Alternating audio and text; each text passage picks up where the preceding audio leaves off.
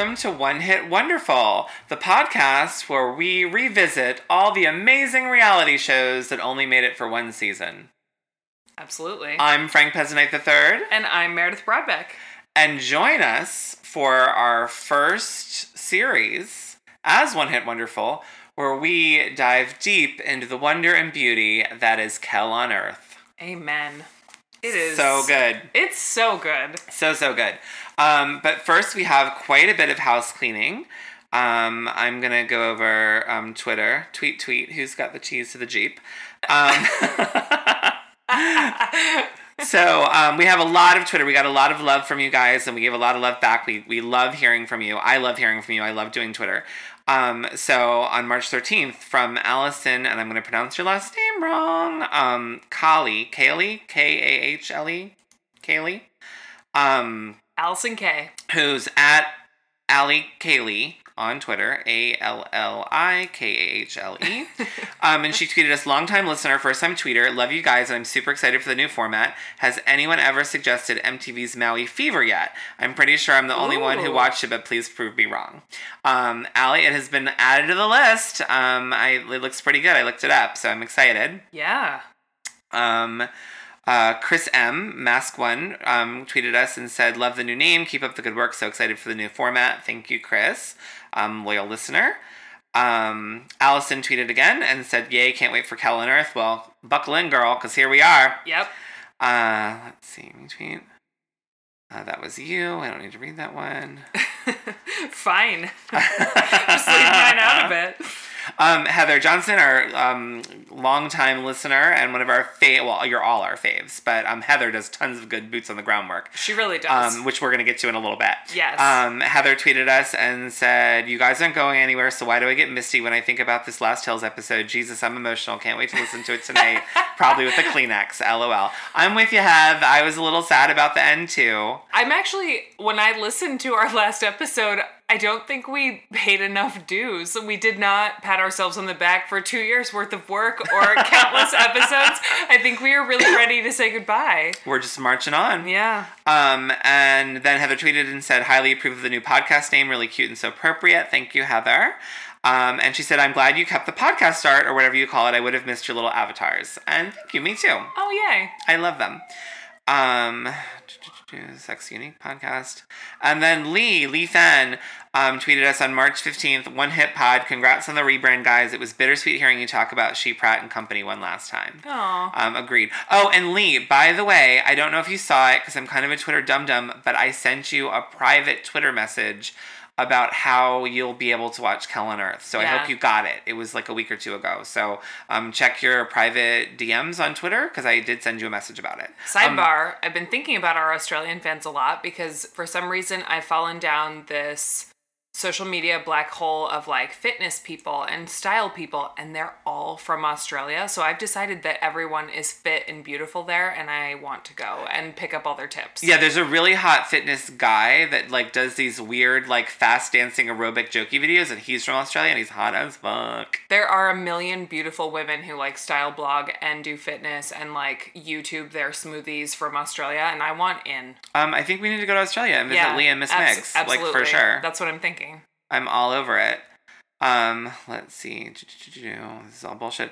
Oh, and Heather hit us up and said Heidi and Spencer are doing lube ads in their podcast, you know, because after you have kids, you don't have Yes. time. You just have to get down to it. Ugh, thanks for telling us you're just cramming it in without foreplay.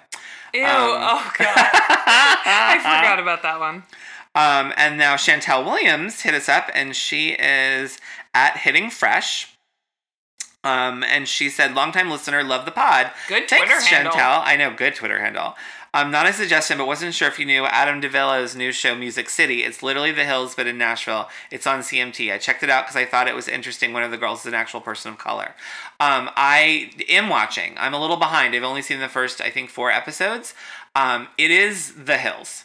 Have you watched it? I haven't. You told me about it. What channel is it on? CMT. CMT. Okay. Um, but it's funny because it literally like there's a narrator and like the nameplates are the same. Like it is it is the hills. It's Okay. just country music. Um, and it's good. And you know, thank you Chantel for the recommendation. yeah, I'll Um, check it out. She also said it's a little more down to earth because it's not LA and not so stereotypical so far. Low key love it and it fills my hills void. Maybe worth checking out. Also, the guys are pretty hot. Um, yeah, they are. Um, well, two of them. Can't wait for Hell on Earth. Never watched, but love Cutrone. Um, oh, Chantel, I hope you're watching, girl, because it is good. Yes. Um, and then I told her that I was watching, and she said, "Yes, that makes me so happy. I was loving it in secret, but now I know you love it. I can openly without shame." Um, I mean, it really does fill the Hills void. It's like you're watching the Hills. It's insane. Okay. It's the same. I'm in. I don't have a Hills Void yet, but I will soon. And now this is a little weird, and I may need Chantal to like chime in on this. So someone tweeted us um with our Music City back and forth and said, Glad you're liking it. And it's someone named Skylar Wakil. And I looked up and I can't figure out eh, his just his tag says Music City 10 p.m. Thursdays on CMT. Now neither of us hashtagged nothing. He must have a search just for Music City. Yeah. But he only has 317 followers, which is weird because like my secret Twitter account has like 500 and it's all porn people. um, but like 317 is not a lot. And then I went to IMDb and I couldn't find his name attributed to the show. So I'm not sure what he has to do with it.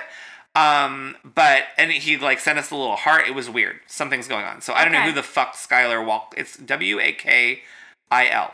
I don't know who he is. So Chantal, I don't know if you know. I thought it was strange. Let us know.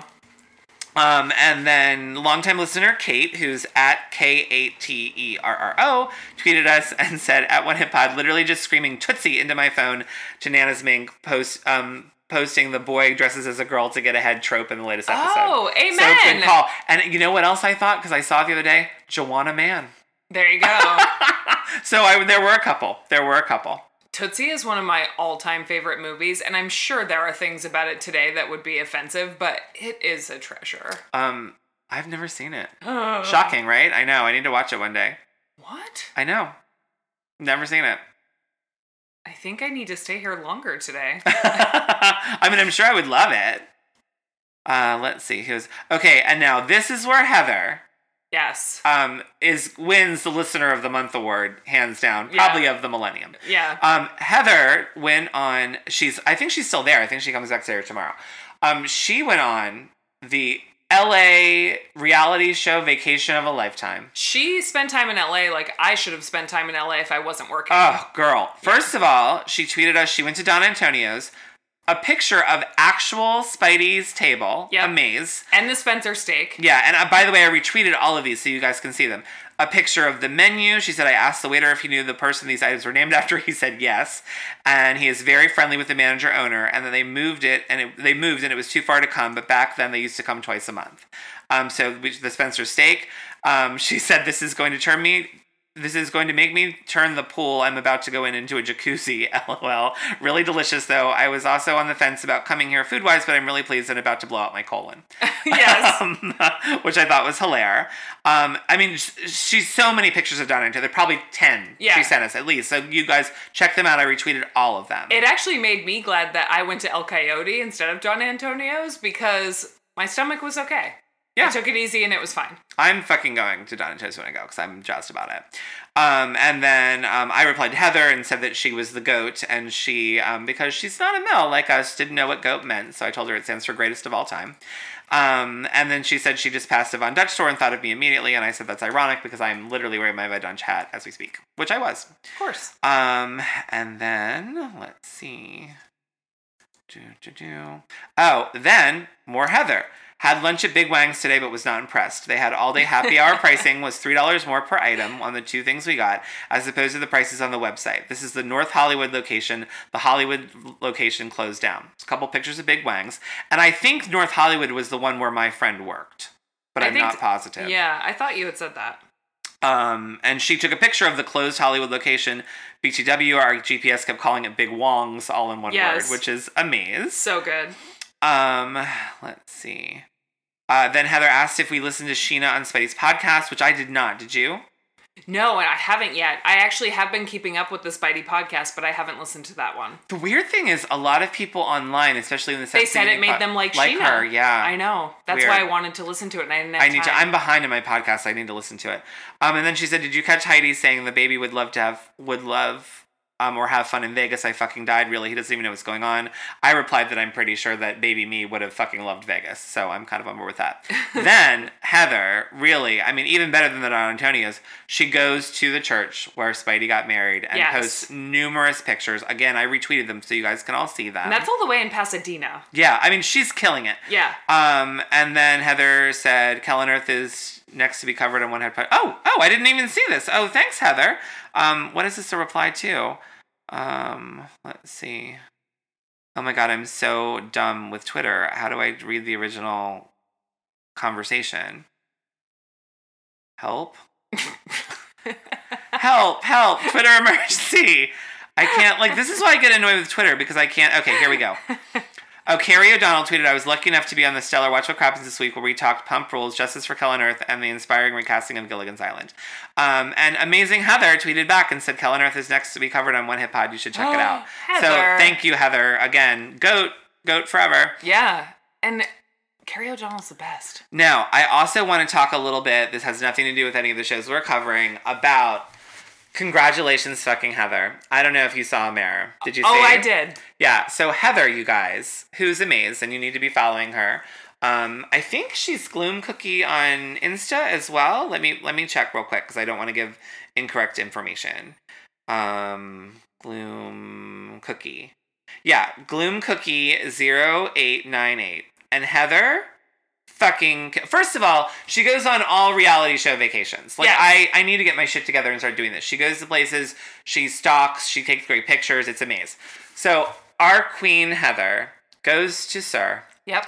wearing a James Kennedy "It's Not About the Pasta" T-shirt. Yep. Not only does she take a picture with him, but he posted it to his Instagram. Oh, I know.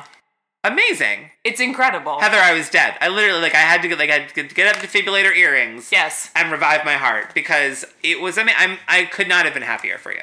I was thrilled, and Heather, I want you to know that I sent it to every friend I have that listens to our podcast, and I said, This is our fan Heather that we're always talking about, and I feel famous because of Heather. Yeah, I totally. It was amazing. I'm so jealous of you. I couldn't have been happier for you. I love living vicariously through these vacations. Yeah. You guys follow her Insta. Like, it's amazing. It's commendable. Yeah. It's, it's So- great. Kudos, Yeah. Heather. You did it, girl. And I also want the full review on See You Next Tuesday. Oh, yeah. Although, I will say this. I've heard it's fun, but I feel like I heard that on But Heather podcast. doesn't drink. Right. So I feel like to really get the full cunt experience, Yeah. you have to be like wasted and on Molly. yes. Now, if it was a latte bar, Heather would be on it. That's true. That's true. But I, I still want the full review from Heather's. yeah, me too. Anyway. 100%. But I also think it would be fascinating to be around the Vanderpump Rules cast sober. Tell me what's happening. Who's falling over? Who's slurring? Who has powder in their nose? totes. yeah. Um, but yeah, you guys need to follow Heather's on Instagram because and Twitter because she kills it. I mean, she meets all these people. She posted these amazing pictures from the back alley of SUR. Yeah. I believe she had one with Kristina Kelly in the background. I mean, like she's killing it, killing Yeah, it. Killing it. Yeah. So kudos heads. Yep. Well done. Well done. Like so well done. So I well I don't know what else to say. Um, so that's all my house cleaning. Wonderful. So my house cleaning is actually related to the episode, so I feel like we should sort of dive in Okay. on our very first episode of Kell on Earth. Brought to you by the word retarded. Yeah. Okay. Disclaimer. Kelly and her staff use the word retard and retarded a lot. A lot. So we are very sorry up front for when we quote them and have to use that word. I actually don't use that word in either form. I don't either. And to be fair, this was eight years ago. And I Yes. feel like that the fact that this word has been deemed not okay has been in the last eight years. Back then, I don't think it was. I used to say it all the time. I I don't think back then it was as uh, inappropriate as it is today. I'm sure they're regretting saying it on. Oh, I'm sure. I'm sure. Yeah. But back then, it wasn't a thing like it is now. So Right. So now that we've transitioned to this new format where we have fewer episodes and a good amount of cast people, I've decided that what I want to do is more of a deep dive on each cast member with every episode that we record. So obviously for our very first episode, I'm starting with the Queen Bee and what I'm calling for Kell on Earth only the runway rundown. love it. I'm actually I have to say that I'm really excited when you get to Andrew's deep dive. Yeah. Um, so for this week's runway rundown, obviously we're starting with the Queen, Kelly Cutrone. So Kelly was born November 13th, 1965. She is a Scorpio. She talks about that a lot as well. So am I. Very exciting. She's from upstate New York, just west of Syracuse, in a t- from a town called Camillus. And she graduated from Syracuse, which two of my very best friends did as well. But Kelly had a degree in nursing. Interesting. Yes, and one of my best friends is also a graduate of the Syracuse Nursing School. I wonder if she knew Luann. I don't know. Just Kelly and the Countess nursing it up. yeah, but I feel like Kim Zolciak, the, The three of them. the Countess is- in an urgent care clinic. Oh my god. and write themselves prescriptions. oh my god, that would be amazing. I feel like the Countess is all Connecticut all the time though, and so Yeah. is Zodiac. Yeah, true. But still they're all pretty close. That Yeah. is hilarious. And the Countess and Kelly are close in age. Yes. Yeah. So Kelly moved to New York City when she was 21 in 1986, which, God, what a time to move to New York City. know. I wish. And she got a job as a publicist for Susan Blond as an assistant. So Susan Blond was a VP at Epic Records. Hello, Hills tie-in. Amaze. For 13 years, and then she formed her own company right before she hired Kelly, basically. So then, after being Susan Blond's assistant, Kelly became the director of PR for Spin magazine and started to work with all of these music people, which, as you all know, and we've talked about before, Kelly, Russell, Simmons, the music connection was definitely there. So then Kelly decided to launch Cutrone and Weinberg with another former Susan Blond assistant, Jason Weinberg. And they stuck mostly with the music industry and they represent Eartha Kitt, C+C Music Factory, Nile Rodgers, Frank Sinatra, Cafe Tabac, Hollywood Palladium, The Roxy, The Limelight, Deee-Lite. Amazing. Amaze. The, and the William Morris Agency. I'm curious what they did for the William Morris Agency, but it was officially listed. So, then in 1991, so this is quite a five year period she had. Like, she was still very young. yeah. So, she sold her half of the Cutrone and Weinberg company. So, she was 26 Six. at this point, And she moved to LA. And she studied Eastern mysticism, meditation, and Tantra. She became a tarot card reader. And then she signed a record deal with Atlantic Records. A record? Like, wait, is there a Kelly Cutrone record floating around somewhere that we can hear? There absolutely is, and we need to find it. Ugh. Her album was produced by legend, quote, Richard Perry. He is a legend. There you go. Yeah. So we need to find that. That's our first order of business. I, do we even know what genre it is? No idea. And do we? But it was released under her name. It's not like a band. It's just Kelly Cutrone. I don't know. All right. Well, I'm just Yep, googling. yep, yep. so, also at age 21, Kelly Cutrone married Andy Warhol's protege, Ronnie Cutrone. Oh, I didn't realize that's what Cutrone she was. Yes. So Cutrone is actually her first married name.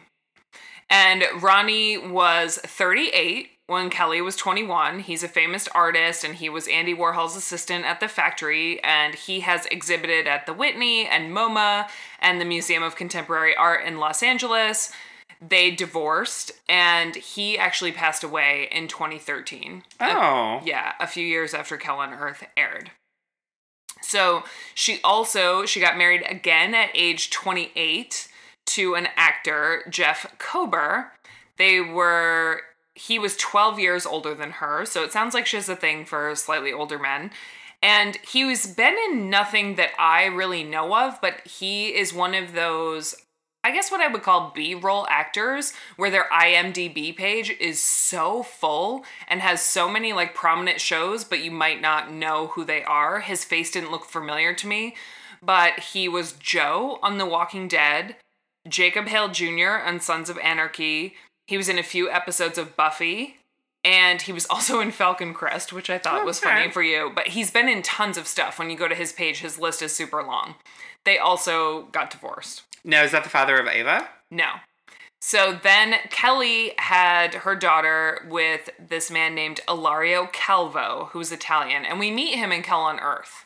Oh, that's right. I forgot. Yeah, Yeah. yeah, we do. So she has a daughter named Ava Calvo Cutrone, and Ava was born in 2002. But really interesting choice that she would choose to have her daughter's last name be her first husband's last name. yes. That's weird. Yes. And also a little weird for me being the empowered like fema chick that she is Yes. that she would continue to keep her first husband's last name. I would think that she would just invent her own last name or something. yeah, or I go know. revert to her maiden name. I know. So, People's Revolution, the company that Kelly still runs to this day and is profiled in Hell on Earth, was founded in 1996. So she was still pretty young. She was 31. 31, yeah. I mean, to own your own company at 31 is it's pretty awesome. Yeah. So they've been representing and producing shows for brands like Longchamp and Vivienne Westwood, Valentino, Jeremy Scott, Paco Rabanne, Thierry Mugler, Bulgari, Christie's, Agent Provocateur, mm, and those are the only ones I can pronounce. And it's Terry Mugler. Sorry. And so People's Revolution became really famous. Like Kelly was successful and doing very well for herself, but it became really famous in its sixth year of being um, on the first anniversary of September 11th.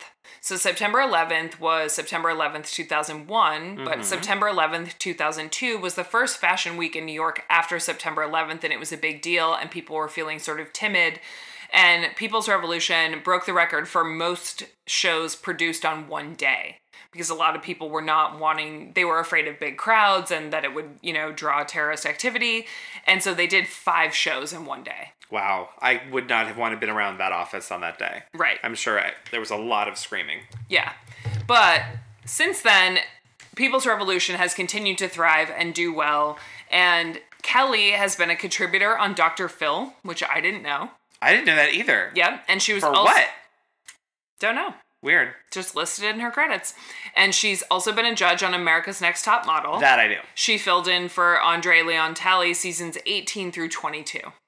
And her daughter Ava, who does go by Cutrone, is on Instagram. She's private, but she's public on Twitter. She's not incredibly active on either one, but she is 16 now, and she's Yeah. very cute. Very cute. She's very cute in the show, too, that we'll talk about. But that is the runway rundown on Kelly. Amazed. I'm impressed. Yeah. And I did a little looking, and I don't think her album was released. Okay. Um, because on MTV I got BT Dubs, Kelly Cutrone could be the next Madonna. Um, not only was she a wild party girl back in the day, but long before Kelly Cutrone became the city's bitch boss lady, she was poised to become a pop star.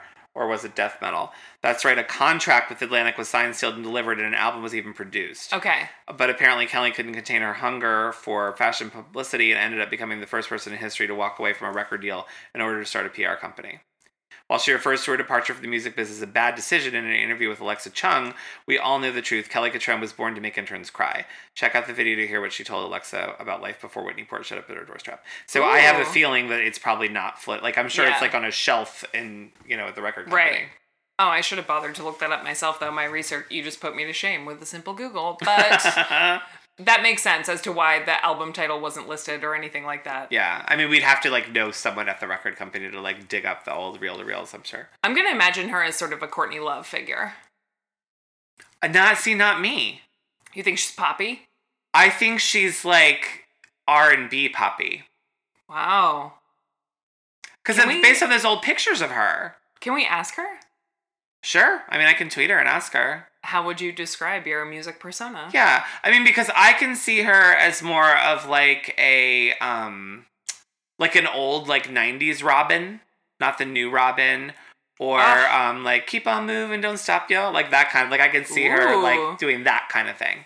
I just, I like can't. the big banji earrings and like the I, I can picture it. I just can't picture her not like exhausted and slightly mean with a cigarette hanging out of her mouth, which is where I get the Courtney Love angle. Well, for sure. I mean, I think that's her persona, but I feel like I mean because she was kind of entrenched in the hip hop world, hence the Yeah. Russell Simmons thing. So I could see her doing like an R and B girl group kind of vibe deal. Oh, we need to ask her. I want to Yeah, know. So I'll. T-. I mean, I doubt she'll respond, but I'll try. Okay. Well, with that said, let's get into this pretty long episode. Hell on Earth, episode one, Walk in the Park. Ooh, boy. So I can already tell that my trope of our next eight episodes of Hell on Earth is that this show stresses me out. this is a really rough beginning to it, to be fair. Fashion Week is the most intense week for anybody who works in fashion. But they do- they dropped us in the deep end in Yeah. the very first episode. So this first aired February 10th, 2010. So what we're watching is Fashion Week 2009. Yes. Yeah. So we open the show and we get this And mont- Winter Fashion Week. yeah, September. Yeah. Yeah. So we get this sort of montage and voiceover of Kelly explaining herself and her company and what they do. And she says they have a take no prisoners attitude, which is absolutely true. Because the fashion industry is a war. Oh boy. and they produce fashion shows and take and get clothes from the runway into the pages of the magazine that make people say, I want to buy that. And also in the montage, we get Kelly in her office and she says, Pray that I don't kill anyone this week. Amen. And she also introduces some of her business partners. One is Robyn, who Kelly refers to as Snow White with razor blades hmm and Emily, who she calls a slayer. I thought she has to call her a small town girl with attitude. That too. And then you get this little introduction of Emily in a confessional, and she says, You say it's a bitch like I'm a bad thing. I wonder who was the original person to say that. Ooh. I don't know. I hope it was Emily, but I don't doubt it. No, I don't think so. Yeah. So then Kelly goes on to explain the company and that they get all these employees and interns, and they say 90, you know, they all think that they're fashion people and they all think they have a passion for it, and 98% of them are not.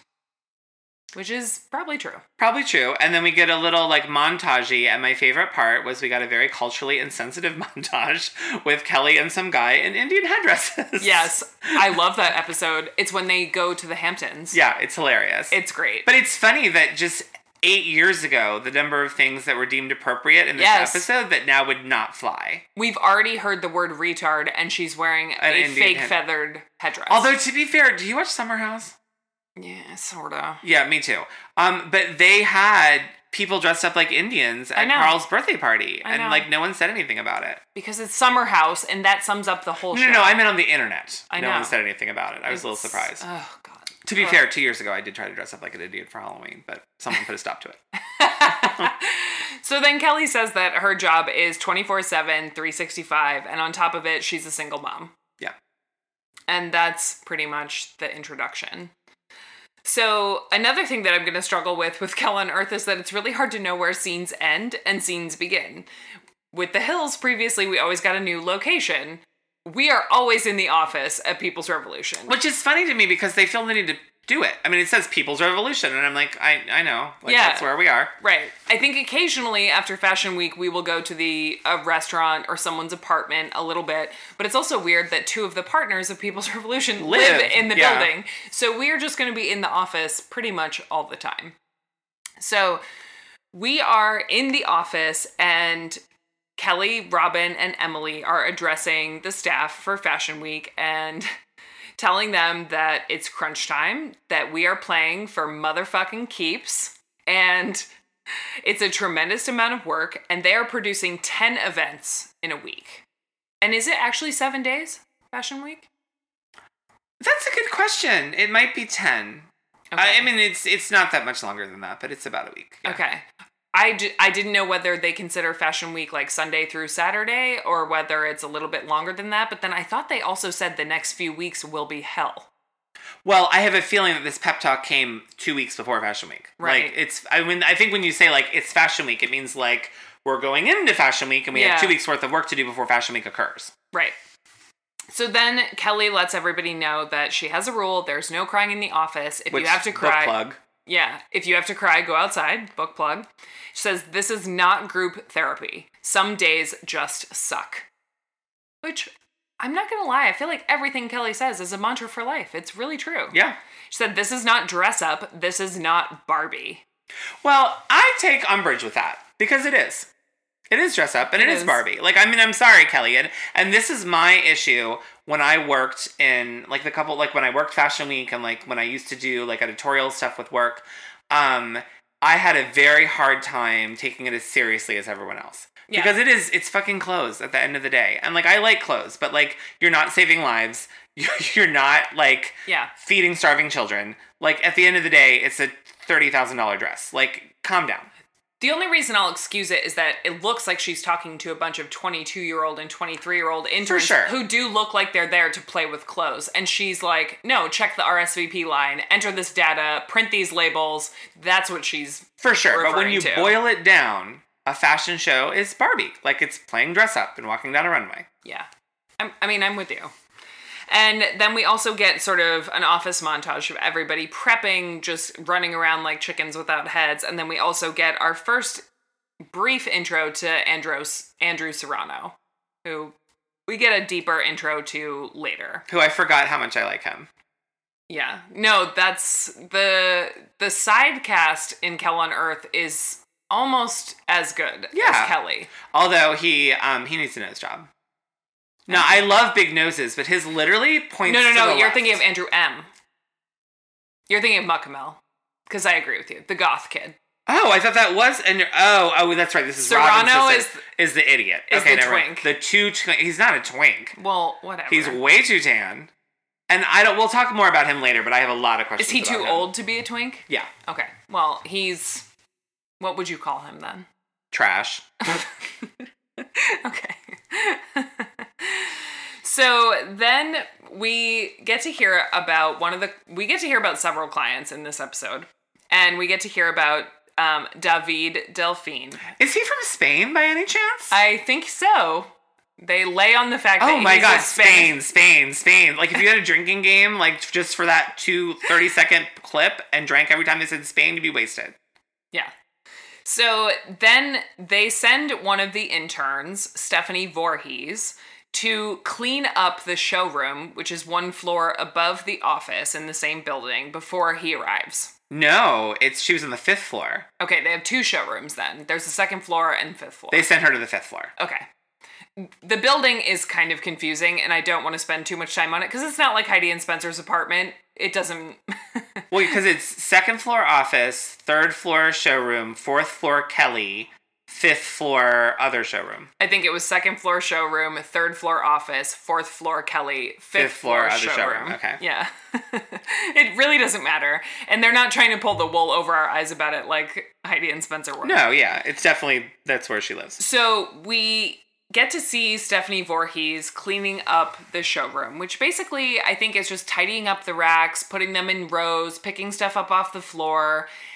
And we need to talk about what Stephanie Voorhees is wearing. And I realize that everybody in this office is insanely casual because of the hours that they work. And that's going to be hard for me to process. but Stephanie is wearing a tank top that it's made of cotton and it hangs a little low and short shorts Yeah. in the office. Just putting it out there. Her tank top is yellow, her shorts are navy blue. It looks like she's going to a pool party, not to a day, even at an internship. Well, what I think is interesting and funny is that Hell, Hell, Hills Kelly Cutrone was we're black to the office, everyone black, head to toe, black, black, black, black, black, and New York Kell Earth Kelly Cutrone is like whatevs. Yeah. Well, I'm also curious to see if that changes with our next few episodes. Because this is fashion week and I feel like they were all so crazed and spending so many hours at the office. I wonder if like makeup and clothing just stopped applying. Makeup could stop applying, but like you could literally wear the same black outfit every day. Yeah. Like that's not a big deal. I mean, I wear black to work. I have 30 black t-shirts and four pairs of black pants and I just they look the same and I rotate them. Like I'm assuming that if That's you called work for having a Kelly, professional like just do that the same thing. Yeah. Like, Yep. So then Stephanie Voorhees says that she started at People's Revolution a few months ago and she was never properly trained on what the showroom is supposed to look like because everyone has been too busy to tell her. yeah, I put wasn't trained and she said she did the best that she could and I wrote um you're a dead girl bitch. yeah. Like that does not fly. Like first of all, Kelly is Kelly wants people to be able to intuitively figure out how things work and what's going on. Yeah. And if you can't, you're an idiot. So then Kelly's partner Robyn comes upstairs to critique the showroom and make sure that it's good enough. And she's walking around fidgeting with things, moving a rack here or there, moving a basket here or there. And then she tells Stephanie Voorhees, everything should just get done. Yeah. that is a Kelly People's Revolution type direction. Where I respect it, I would also be confused by it. I'm just going to put it out there. Well, and I will have to say, and I think that this changes later on, but I did have a little bit of an issue actually with Kelly. I feel like there's a little bit of internalized misogyny on her part, maybe. Or maybe she just expects more of women because she's a woman and she wants them to do better. But I feel like she gives Andrew a fucking lot of breaks. Like Yeah. she is not as hard on Andrew as she is on the rest of these girls. No. And that may change uh, further into the season. But just for this episode alone, if we're basing it on this, I was a little like pissed off for the other girl. I'm like, you're not, you're joking with Andrew. You're like, get, like giving Andrew a pass. Like, how, you're not being as hard on Andrew as these girls. And I'm almost wondering if it's like internalized misogyny. Yes. Well, we also find out later in the season, and I'm going to throw another theory log onto the fire. Andrew M., the goth Yeah. Personal assistant, is loaded. Yeah, no, I know. He's like a trust fund kid. Exactly. And he was working as a personal stylist, apparently. And I wonder if Kelly sort of sees him as an assistant, but also as an influencer, and she doesn't want to rip his head off. But see, that depresses me because in my mind, like I feel like Kelly treats everyone the same. Like I, you know, she's Yeah. just a badass bitch. Period. And it doesn't matter who you are. No, I'm or- with you. I'm with you. I'm just putting another So it just left there. a little bit of a bad taste in my mouth, and I was like, I feel like you know, I just was wondering, just like sometimes people have internalized homophobia. I thought maybe this was internalized misogyny. Yeah. Yeah. So then. Because on this podcast we get fucking deep and we cover the real issues. right. That's what we're here for. That should be our new podcast description, covering the real issues. so then Debbie Delphine arrives, and he. What's funny to me is that they made the intern clean the showroom, and then they have the designer stand in their disgusting as fuck office Yeah. with nothing but computers and paperwork everywhere. And I worked in an office like that. It's disgusting. yeah. And they tell him that they sent some items for Penelope Cruz to wear, which is kind of- Four different looks. yeah, which is kind of exciting. And then Emily, the other more senior person at People's Revolution, says it was a really good move to come to the tents at Bryant Park. And they talk about how it's really important to break into the US market for international designers to put on a show at Bryant Park. And then we cut back to Stephanie Voorhees talking about how David Delfín didn't even visit the showroom and it was a waste of her time to clean it. Um, can we also talk about um David's partner, his business partner, whose name is Gorka? Gorka. What the fuck kind of name is Gorka? They're Spanish. First of all, did you not know they're Spanish? Gorka to me sounds Russian. I know. Like that doesn't even sound Spanish. He sounds like an extra from the Americans. Yeah. Yeah. Um, and for some reason, David Delfín struck me as sort of attractive, and I don't know why. Because he's Um, not. Are you blind? No. Have you had a concussion I or just- perhaps a mini stroke while you've been sitting here? I just said, I don't know why. You need to calm down. Do you also find all the bad people in Trainspotting attractive? kind of. Okay, well that explains it. I think I've solved the riddle. They like make me want to be like addicted to drugs and weigh like a hundred pounds. Yeah. And he's got dyed hair and big plugs in his ears. Um, for those of you who haven't seen the episode, he looks like an extra from Trainspotting. He does. Very skinny, um, electric orange colored hair, which is my favorite color, so I should have been on board with it. And looks like a little bit of an heroin addict. Yeah. Yeah. He really he looks like a cross between like Sick Boy, who's Ewan McGregor in Trainspotting, and the other one. Um what's the other character's name? Jonny Lee Miller, but I forget his Oh, I can't remember name. the character's name. But you did make a good call when we were watching it, and you said he looked kind of like a dirty skater. And I said, well, this is appropriate because he looks like someone Audrina would have dated. Yeah, he like if he could be a fashion designer or a kid begging for street heroin and carrying a skateboard, and you wouldn't know the difference. Yeah. Yeah. I thought Gorka was much more attractive. Gorka was attractive, but I'm I'm just putting it out there. So then Kelly discusses the vibe in her office and amongst her staff, and she says that the whole staff has nothing in common except that they have this goal of fashion, I guess. And she says she refers to them as a Bonanza Addams family. Which we actually had to rewind because both of us thought it should have been Bananas Addams Family. Yeah. But also the Addams family went together pretty well. Yeah, I don't. Yeah, I don't get it. Like, Like Pugsley and Wednesday were kind of of the same cloth. I don't get it. and because I'm well, this is even before my time, but it's, it's Kelly's time. But Bonanza Addams Family sounds like it's the Addams family in Western garb. Yeah. I don't get. What I don't really understand. I don't. I, I think she meant bananas, Yeah. but whatever. So then she discusses Stephanie Skinner. So there are two Stephanies. One is with a PH, one is with an F. Skinner is the one that people will know from MTV's True Life. I'm going to Fashion Week. Yes. Because she was Kelly Cutrone's assistant during that episode. Yes. Now she has been promoted to a junior account executive, which is a new position, and we later learn in this episode it's on a trial basis, which is kind of interesting. So Kelly's new assistant is another Andrew. So there are two Stephanies, two Andrews. Hang with us. This one is Andrew Mukamal. He is goth. He is also gay. I'm gonna go ahead and say they're both Oh, yeah. pretty damn gay. Yeah.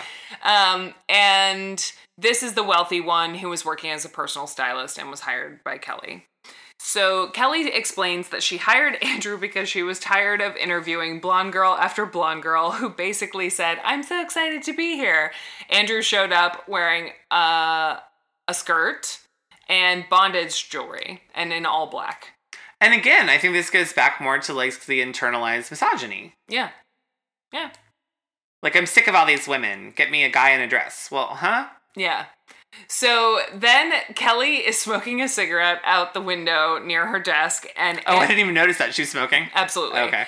That's why she was looking out the window. And Andrew's on the phone and she says, There's a cute gay man out the window out here. And Andrew answers back, How do you know he's gay? She says, Because I have amazing gaydar. Tell whoever you have to go. Destiny's waiting. Hang up. so good.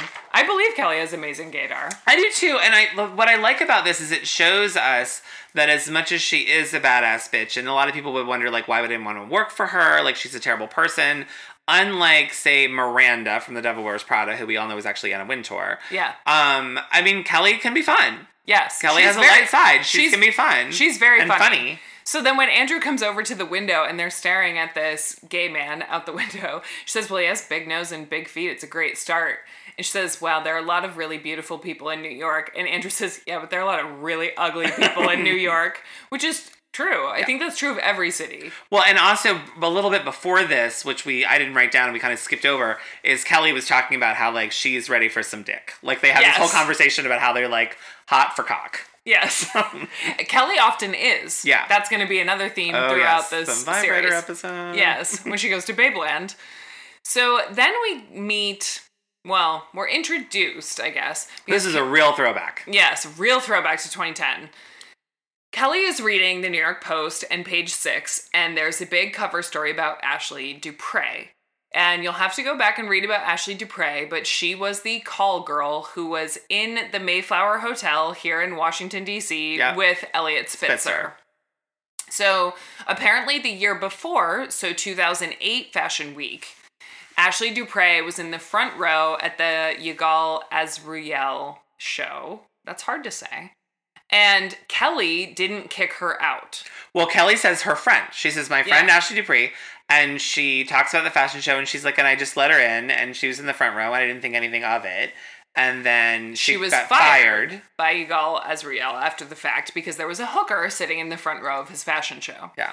So then Kelly says half the people sitting in the front row are sleeping with people for money and are hookers themselves. They're just usually called wives. Wives. Yeah, she's like, aren't we all hookers? She's like, you know, I get paid to make my clients happy and to talk to them and give them good phone, even then when I don't want to. Like, it's we're all hookers. Yes. Which, and I kind of like, and as someone who hangs out with a lot of like the dregs of society, and it has in my life, like I've definitely had a lot of like hooker, stripper, drug dealer friends. Um, I appreciate that like Kelly doesn't discriminate.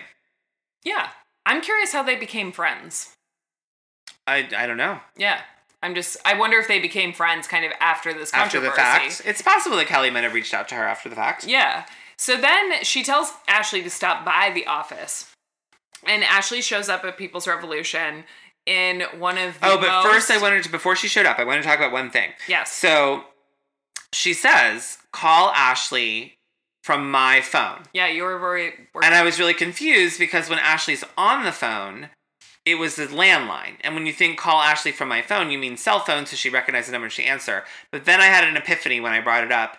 I wonder if she means her home phone because she lives in the building and I bet you could get the outside line from her home phone on that phone. Probably. So maybe that's what it was. Probably. I mean, I would think everything in there is connected to Kelly and no one else. Well, but I'm assuming there's a business line and a home line. So I'm she was just meant Andrew dial her out on my home line. So when it comes up with the caller ID, she sees it's me. Yeah, fair enough.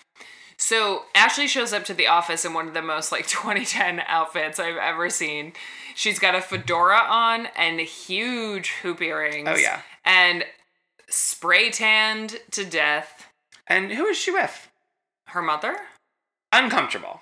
Yeah. I was uncomfortable. Yeah. Like I, I I don't like I mean who's what kind of mother and maybe this is me being anti-sex positive whatever but what kind of mother is like I'm here with my hooker daughter loud and proud like I'm so happy she's a prostitute like I don't know that was a little cringy for me Yeah. That's tough. yeah If your daughter makes it into page six for sleeping with a senator, is that what he was? Governor? What was he? sure Oh, fuck. I th- I think he was was he the governor no he wasn't the governor senator maybe or was he governor of New York?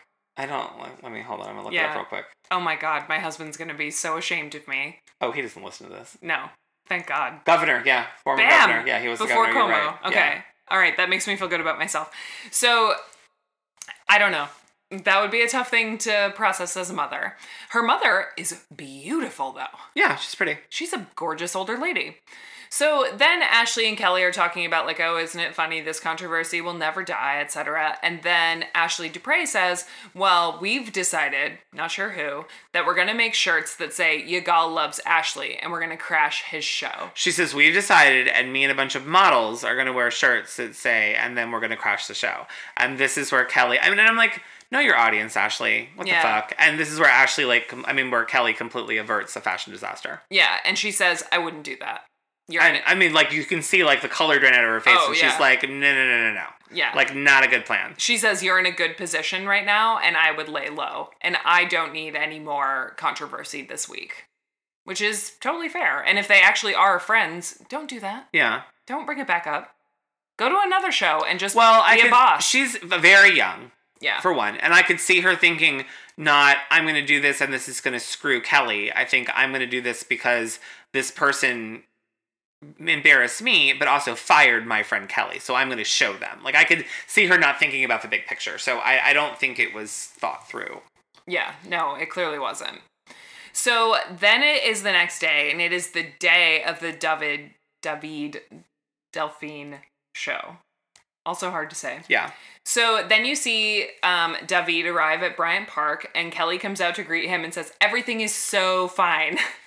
Which just sounds like a giant cover up. I know she means everything is going well, but it sounded like she was covering something up. Well, we also got before that the whole thing with Andrew M talking about like the seating and like how like they have mad power and all that stuff.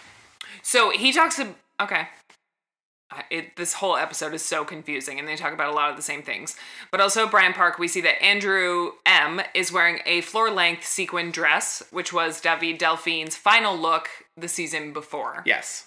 And then he says, And that's how we know, even before they tell us that he has money. Because if you were buying the Yeah. fucking final look Yep. from a New York, pri- I mean, please, that dress was probably minimum ten thousand dollars. Yeah. And he says, It's glam, it's goth, it's grunge. I dare you to focus on something else while in my presence. so good. So then the other thing I noticed is Kelly refers to everyone as kids. Yes. She'll say, Okay, kids, whether it's her business partners, models, interns, it doesn't matter. Everyone besides her is a kid. So she gets the kids ready for their first looks and explains what a first look is. It's when models go from their street clothes to their very first runway looks. And then photographers are allowed to photograph the first looks, but not while the models are changing their clothes because a lot of them are underage, etc. And even if they weren't, that's gross. Yeah. And I don't care if they're fifty. It's not. but also, not cool. what publication would want photos of models changing in this day and age? Like, you're there to photograph the new clothes. Well, this was eight years ago. So thedirty.com. I mean, like any kind of porny, grossy website. Like, But a- they, Kelly wouldn't have allowed those photographers back there anyway. Well, but there easily could have been a photographer who's on the side, like I'm going to make some That's extra true. money and like not under my name sell pictures of Gigi and Bella Hadid half naked. That's true. Fair enough. So one guy takes photos of people changing, and Kelly kicks him out and says, Come back when you can play by the rules. Bye. Amen. So then we go back to the office, and Stephanie Skinner is working on the list for the Chado Ralph Rucci show. And the Chado show becomes the epic deal of this episode. Yes, and he's Chado. Sometimes he's Chado Ralph Rucci. Sometimes he's Rucci. Like they pick a name, dude. So I'm going to call him Chado. Yeah, me too. I agree. And this is Stephanie Skinner's first fashion week as a staff member. She's not an assistant or an intern, and she says she feels a lot of pressure and like she's running with the wolves this time. So then we get to meet Serrano, the, the other Andrew, more up close. And Who is so fake tan that he looks like he's in blackface. Yeah. Like it's a problem. it's bad. It's really bad. So Serrano, I, I think I'm going to end up calling a lot of people by their last names Yeah. so that we don't get them confused. Serrano was working as a hair colorist in Beverly Hills. And he says, I left everything behind, a successful career, mind you, to move to New York, work in fashion, and be called a retard, yeah. Which is highly inappropriate. Which is the first time we get to hear retard of the three to four times we get to hear it in the episode. But it's also hilarious. Hilarious. Now, I have so many questions about this, and I I, for, I honestly, you know, forgot because I haven't watched this since it was on eight years ago. Yeah. So there's a lot of stuff I forgot, and I'd forgotten about him. Um, he makes no sense to me. First of all, if you are a respected colorist in Beverly Hills, you're making a very good salary. Like he's making good money. Um, I don't understand giving that up to work in PR for fashion. Um, the other thing is, if you wanted to, like I've done Fashion Week, like if you want to be around fashion and you're in hair, you can easily do it. Like you don't need to be an unpaid intern for Kelly Cutrone. The only thing that would make sense is sometimes colorists don't know how to style hair, um, because they don't have to do it Yeah. um, usually because you get your hair colored first, then the the person who's cutting it cuts it, and then they dry it or an assistant dries it. So it's possible that he didn't have any like hair dressing skills. Right. But I'm like, dude, just fucking like work fashion week. Like I don't know. Like I, I thought it was a weird trajectory. Yeah, and I I feel like he also if he wanted to work in fashion there were outlets for him in LA. Maybe not as official. Or at People's Revolution in LA. Right, but like he could have worked on lookbooks or helped style. Like it feels very strange to suddenly go to working RSVP lists in New York. Yeah, I, I didn't get it, but I mean, kudos, more power to you. Well, hopefully we'll get to him on a runway rundown. Hopefully. I'm hoping to do one for each episode, so there's that. Here's hoping.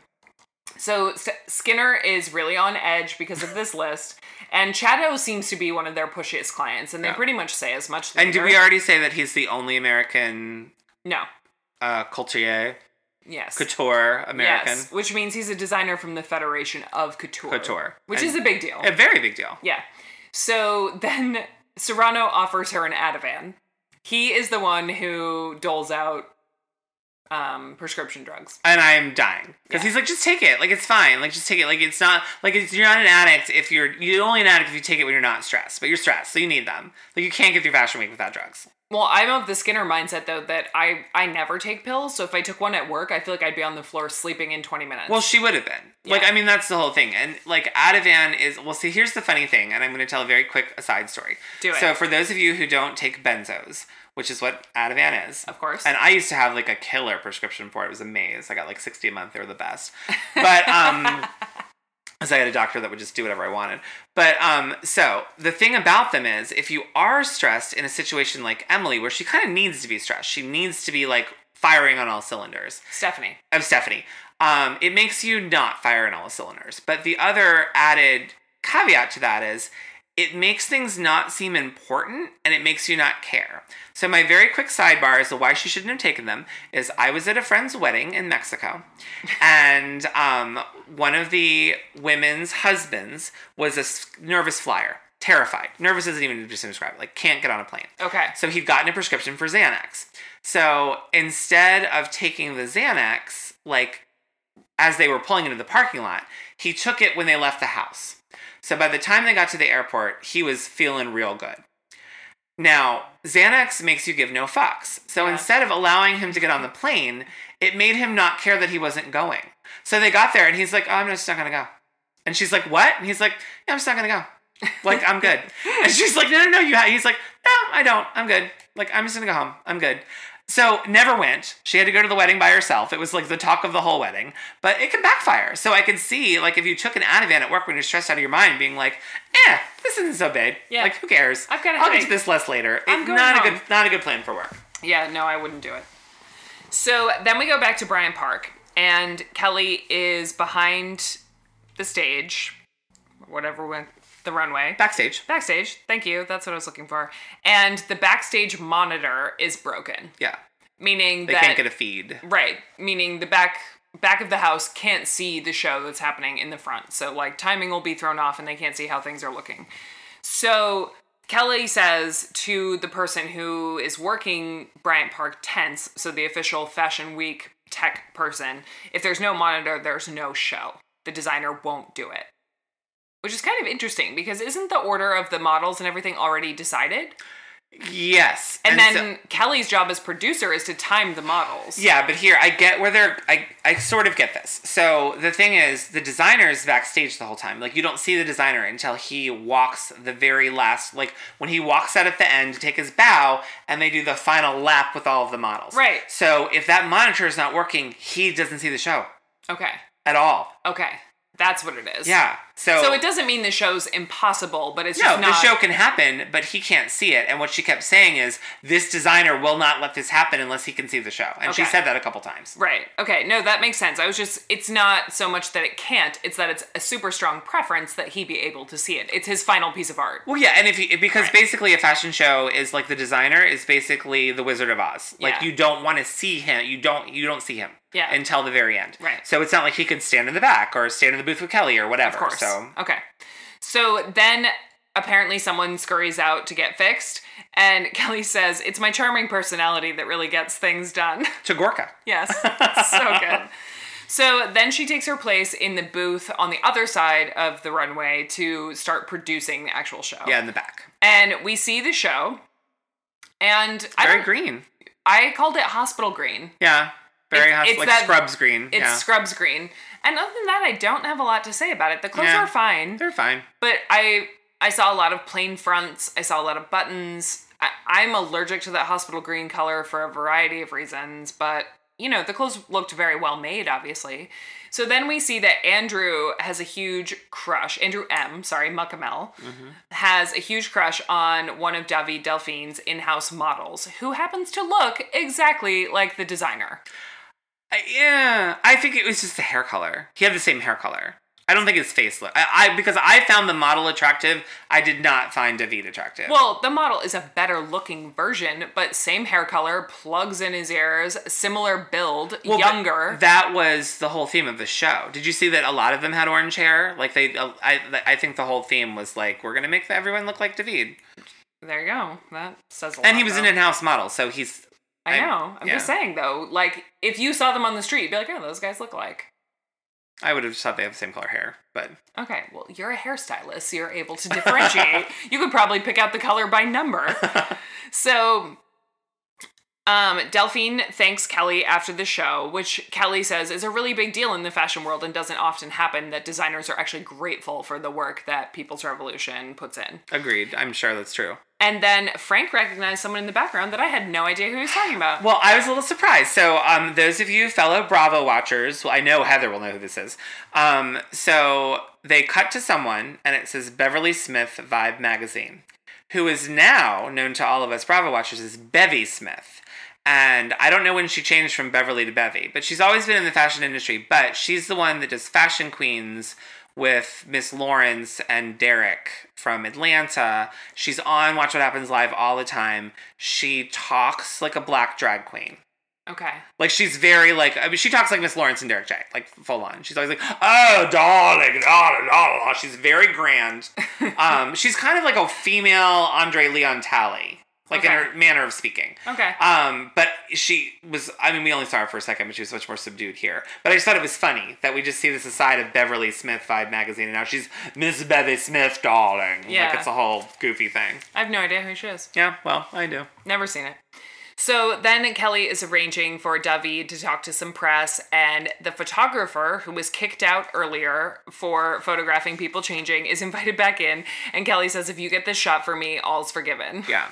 Which is, there you go. Perfect. So then we go back to the office, and Andrew Mukamal and Kelly are talking about the in house model who leaves tomorrow. And Kelly says, Who cares? Power kids are hungry and we need to get fed, meaning they need to get laid, which is, She also took a lot of liberties in this phone call. yes. Yeah. So then she gets Gorka on the phone and says, Gorka, our children like each other. Meaning Andrew and this model who we learned is named Abraham. Which I think is assuming facts, not in evidence, because I think Andrew saw him, yeah. didn't really speak to him, maybe one or two words, like uh, because. Well, Andrew knew he was leaving tomorrow. So they must have spoken. but I just think it's funny that Kelly, because Kelly does. Sh- spoiler alert: Kelly finds out he has a boyfriend. Yes. And if Andrew, like, so obviously the model wasn't vibing on him. Yeah. Or he lied and said he had a boyfriend. Uh, possible, yeah. I mean, I like Andrew Mukamal because he's entertaining, but I don't know that I would. Oh, I would want to sleep with him. Yeah, exactly.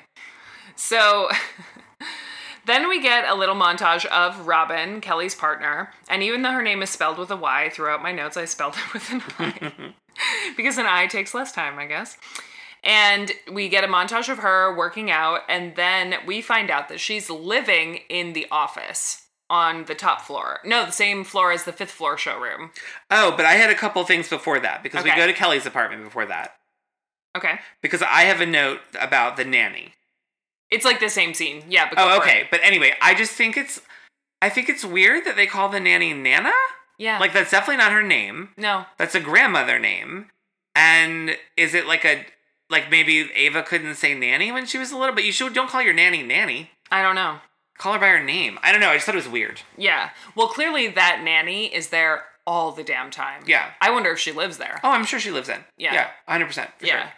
sure. Um so anyway, Robyn's lease ended and she's living in the bedroom behind the fifth floor showroom. So now she has no life and she works all the time. I want to know where she showers. Kelly's. Uh, do you really? I would Kelly would be like, "Fuck you! You're not showering in my apartment." Well, the other thing I'm wondering too is if there is a spare bedroom back there, I wonder if there's just a spare full bathroom too. Maybe. I don't know. It's a, I mean, Kelly owns a full building in Soho, so there's got to be more than one shower in there. Yeah, I guess. Um, I don't know. So then, you know, when Kelly's at home, she says there's no parenting handbook. I feel like I'm part ballbuster and part 1950s housewife. And she explains that the whole building was set up that she can live and work in it and, you know, work all the time and be there for her daughter, etc. I didn't get the 1950s housewife part. Nope. I didn't either. Because she was cooking something at the time she said it. She was like putting something in the oven on a sheet pan. Okay. Yeah. I didn't get it. I'm usually with you, Cal, but I'm not on this one. No.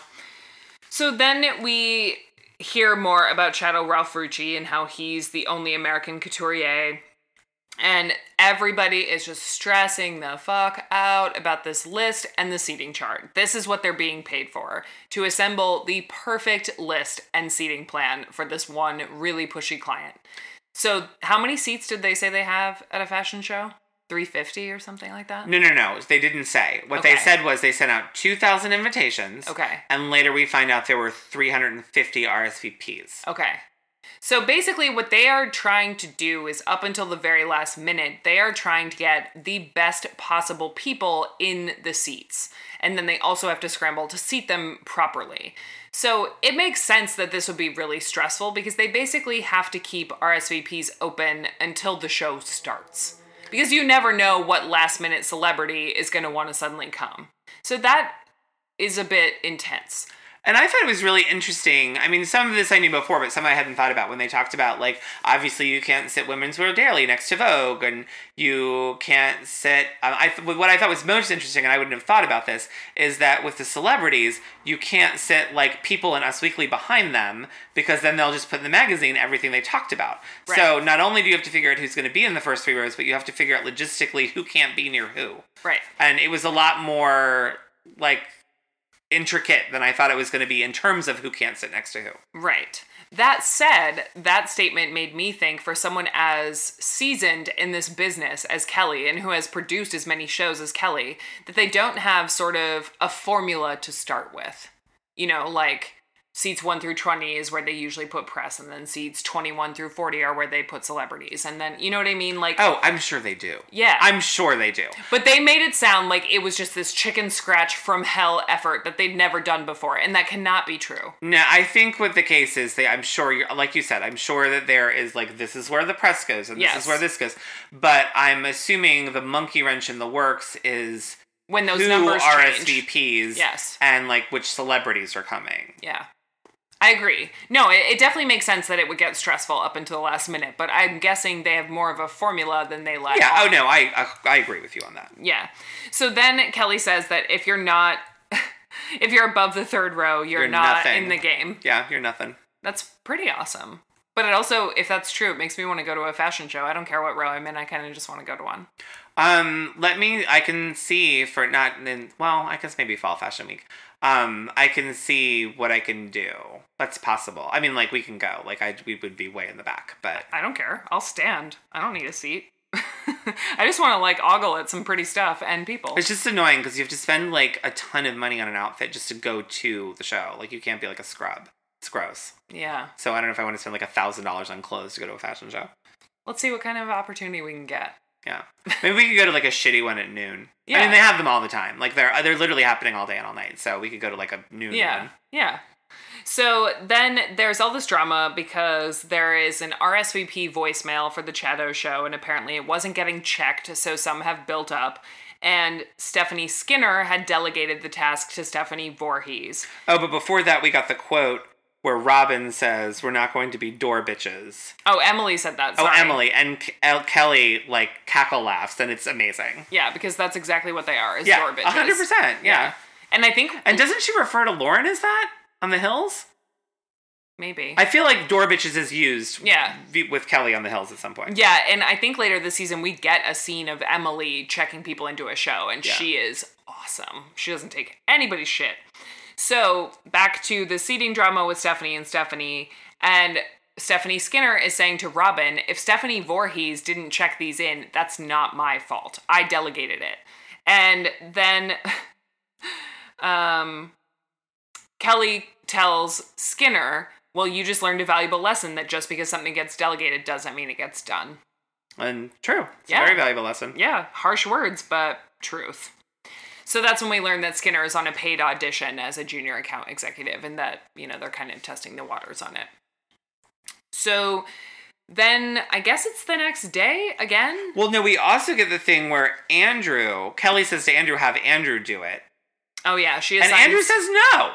Yeah, And that's, I'm like, the fuck? Like, if one of the female employees said that, Kelly would have them decapitated. right. But also, he's an assistant.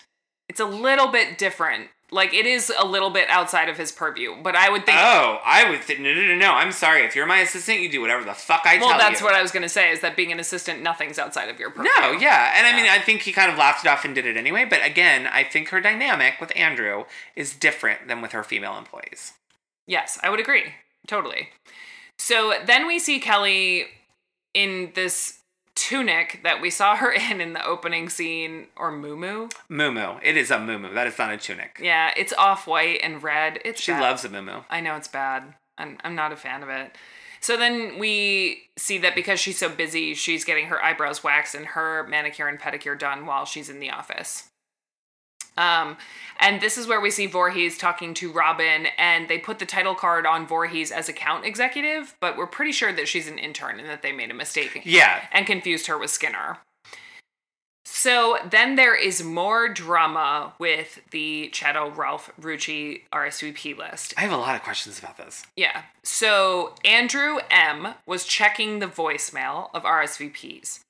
And people who were not invited in the original 2000 person batch RSVP'd and were entered into the list as yes, but they were never invited. And that's my question. Like, can you and I, maybe for Fall Fashion Week, we'll just call all the fashion shows and RSVP and so show what up? it means that people shared the phone number. Yeah. And that it got passed around. Yeah. And Andrew should have been cross checking them before entering them, and he wasn't. But I could see, I mean, not that it's an excuse, but in his defense, Right. not having worked there that long, I would have just thought, like, oh, whoever has this number is invited, so I'm just going to put them on the list. Like, I'm doing what I'm supposed to be doing. Well, also, what if a celebrity got that phone number and Yeah. they weren't originally invited? I would obviously put them in. Yeah, I mean, I, I, I get his mistake. I feel like it was a very logical, easy to be made mistake. Right, but it also does go back to the fact that this was a little outside of his purview or his experience at the very least. Yeah. Being a personal assistant doesn't mean you know how to handle RSVPs for a major fashion show. Yeah. So then they decide that it is three hours worth of work to redo it. And they expect Andrew to redo it. And Well, Stephanie says she'll do it. well, she's offering to help, and she says that she really loves Andrew and she wants to take him under her wing. Well, because she says she'll do it, and that's when they say to her, that's three hours worth of work. And she's like, oh, I know, I'm, I'm going to do it. Yeah. And how many RSVPs did he mess up? Three hours worth of work to cross check? And see, that's the thing. That's why I feel like a lot of this may be exaggerated because I feel like I could cross check 350 RSVPs in half an minutes? hour. Yeah.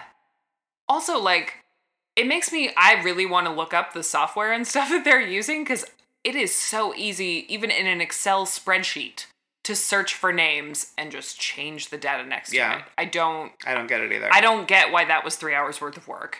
Unless it was comparing 350 with 450, and you have to find the 100 difference, but still. But so you and I sit together, and I'm sure it's alphabetical. Yeah. You read off a name. Nope. You read off. Yes. Nope. Yeah. Two people. You knock it out in no time. I don't get why it was three hours. I don't get it either. Okay.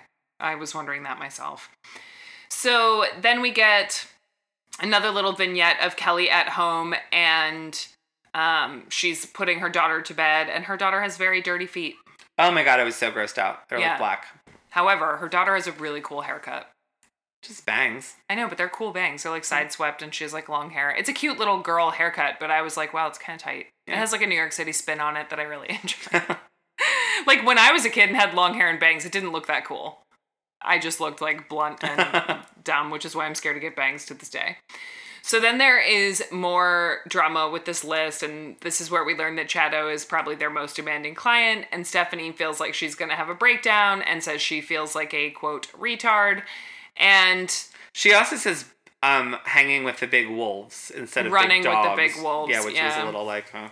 And then you realize that they take RSVPs up until the very last minute, which, you know, they could cut it off. They could say, please RSVP by Tuesday at noon, but you don't want to miss that last big minute person. So I get why they don't, but that is. But but you could also Celebrities If- are so self important, they would ignore the RSVP window anyway. Yeah, and if I was if so if I ruled the world and I was in charge of all of this, I would have sent out two tiers of invites. I would have sent out the not so important third row or less people invites and had one RSVP for them. Yeah. And then had another RSVP for the really important people. Because at least you could have gotten all the non-important people like figured out before you had to deal with the important people, and there's not that many important people, so it wouldn't have been big of a deal. I also thought it was very interesting that they invited 2,000 people, and only 350 are coming. I know. Like, that's a big difference. They cast a wide net. yeah. Yeah. And I'm wondering too.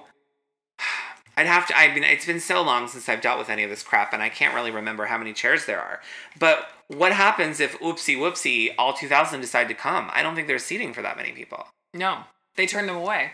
I mean, that's kind of bullshit. I But that's- RSVP'd I'm coming, and now you can't go. Well, they only take RSVPs for the number of seats they have. But 2,000 were invited. So if you didn't RSVP, you're SOL. But I'm saying, like, what if all 2,000 RSVP? I don't know. Yeah, I think Like, unless taking a chance there. I think unless you get a seat assignment, you're screwed. Yeah. I guess because that's when they get into the drama of callbacks. They actually call people to let them know they got a seat. Yeah. That would take three hours. Oh, for sure. Anyway, they all this is drama, drama, drama, and the art of seating, and they all go home at 1.32 in the morning is when their workday is done.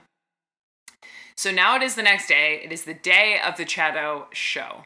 Well, and I have a little something to say about this. Is he doesn't have a prime slot. No. His slot is at 6 p.m. Yeah. Prime would be like 8, 9, 10. So I'm a little surprised that it's not even like a prime time slot. That is one of their more prime time slots, though, for People's Revolution, I think. Sure, but Fashion Week in general, like all the Right. big boys are. No, no, like no, but like, I think because he's the only American couturier, he has an evening showtime. Like, you can't tell me that David Delfín had a significant showtime. It was broad daylight. Yeah. So I think he's just one of their bigger clients and why it's the bigger deal. Oh, I'm just surprised it wasn't later. Right. So then we go back to the office. It's the day of the show, and Serrano is passed out on the floor. he must have taken that Ativan. I guess he did. yeah. So then they need to finish the list in one hour. And Kelly is on the phone with Chado and his publicist, who is also his sister, and it reminded me of Phantom Thread because I watched that last night. And Was it good? I want to see it. Uh, we can discuss it later. All right. I had a rough time with it. So then she she actually does a great job reassuring him on the phone and says, you know, we're going to get this to you the best we can. Like at the end of the day, like we don't have seats for everybody and you guys have a really long list of who you want in the front row, but we don't have that many seats to give. So we're really making the best of it. And then you see Kelly in a confessional and she says, you know, we are publicists, not magicians. Which is true. They can't give away seats they don't have. Yeah, and she says, you know, there's 100 seats in the front row and you want 225 people in the front row. Like, how's that going to work? Right. So then her daughter stops by the office briefly and says she wants to go to a show. And Kelly says, Well, if you want to go to a show, you're going to have to get dressed up and you're going to be in the third row. Well, no, no. She says, I'm not getting dressed up if I'm not in the front row. Right. and she says, You have to get dressed up and you're going to be in the third row. And Ava says, That's not fair. And Kelly says another mantra that says, Life isn't fair. Look around. Amen. So good. So then they go to print this precious list of RSVPs and seating, and someone is going to courier it over to the client, which is so funny that they want a printed list. Oh my god. Well, and this is what I didn't understand. So, I mean, this was totally possible that it wasn't that long ago. They're freaking out about printing this list up and having it curried over to the client. Fucking email it. I know. Just email it to the client. I don't understand what the big deal is. I don't know. Because the issue was that it wasn't printing properly. I know. but it, I'm sure it would have emailed just fine. Yeah. Well, the other thing that you should always do when like a list like that isn't printing properly from the program you're in is try and export it to a PDF and then print your PDF. It's always just another option. So it's just not printing correctly. It's missing information. And Stephanie calls it retarded and she's on the phone with tech support for this company. And this is where I noticed there is a framed guru on the wall in the office Oh, I didn't see. and I want to figure out who it is because I just watched that Netflix documentary Wild Wild Country and I want to know. it wouldn't surprise me if Kelly's into some like gurus. Well, she, I thought she studied Eastern religion, and Yeah. yeah. So I want to figure out which one it is. So it's not exporting properly and Kelly says what I want to know is why is this list the only problem? And then Kelly realizes that they need to be at the tents in an hour and we are quote totally Fucked. fucked. And it's to be continued. Yes. What a great way to start a season of a show. To And be continued. We get an amazing like this season. Well, there's only one season, but um, this season on Kell on Earth, so we get a lot of montage of what's coming up, and we're gonna have a lot of yelling and a lot of fun, and it's gonna be amazing. Yeah. And these episodes are a little longer than our Hills episodes because they're not 22 minutes or Yeah, the 19. show's the show is longer. So you guys get us a little bit longer, hopefully every week or close to it. So um, thanks for tuning in, you guys. Yeah, so exciting. Thanks for listening to another episode of One Hit Wonderful. You can find us online on Twitter and Instagram at One Hit Pod. You can email us at franklymareb at gmail.com. You can find me on Twitter and Instagram at Nana's Mink. And you can find me on Twitter at Hey It's Mayor B. Please remember to rate and subscribe. And have a great week, guys. We'll talk to you soon.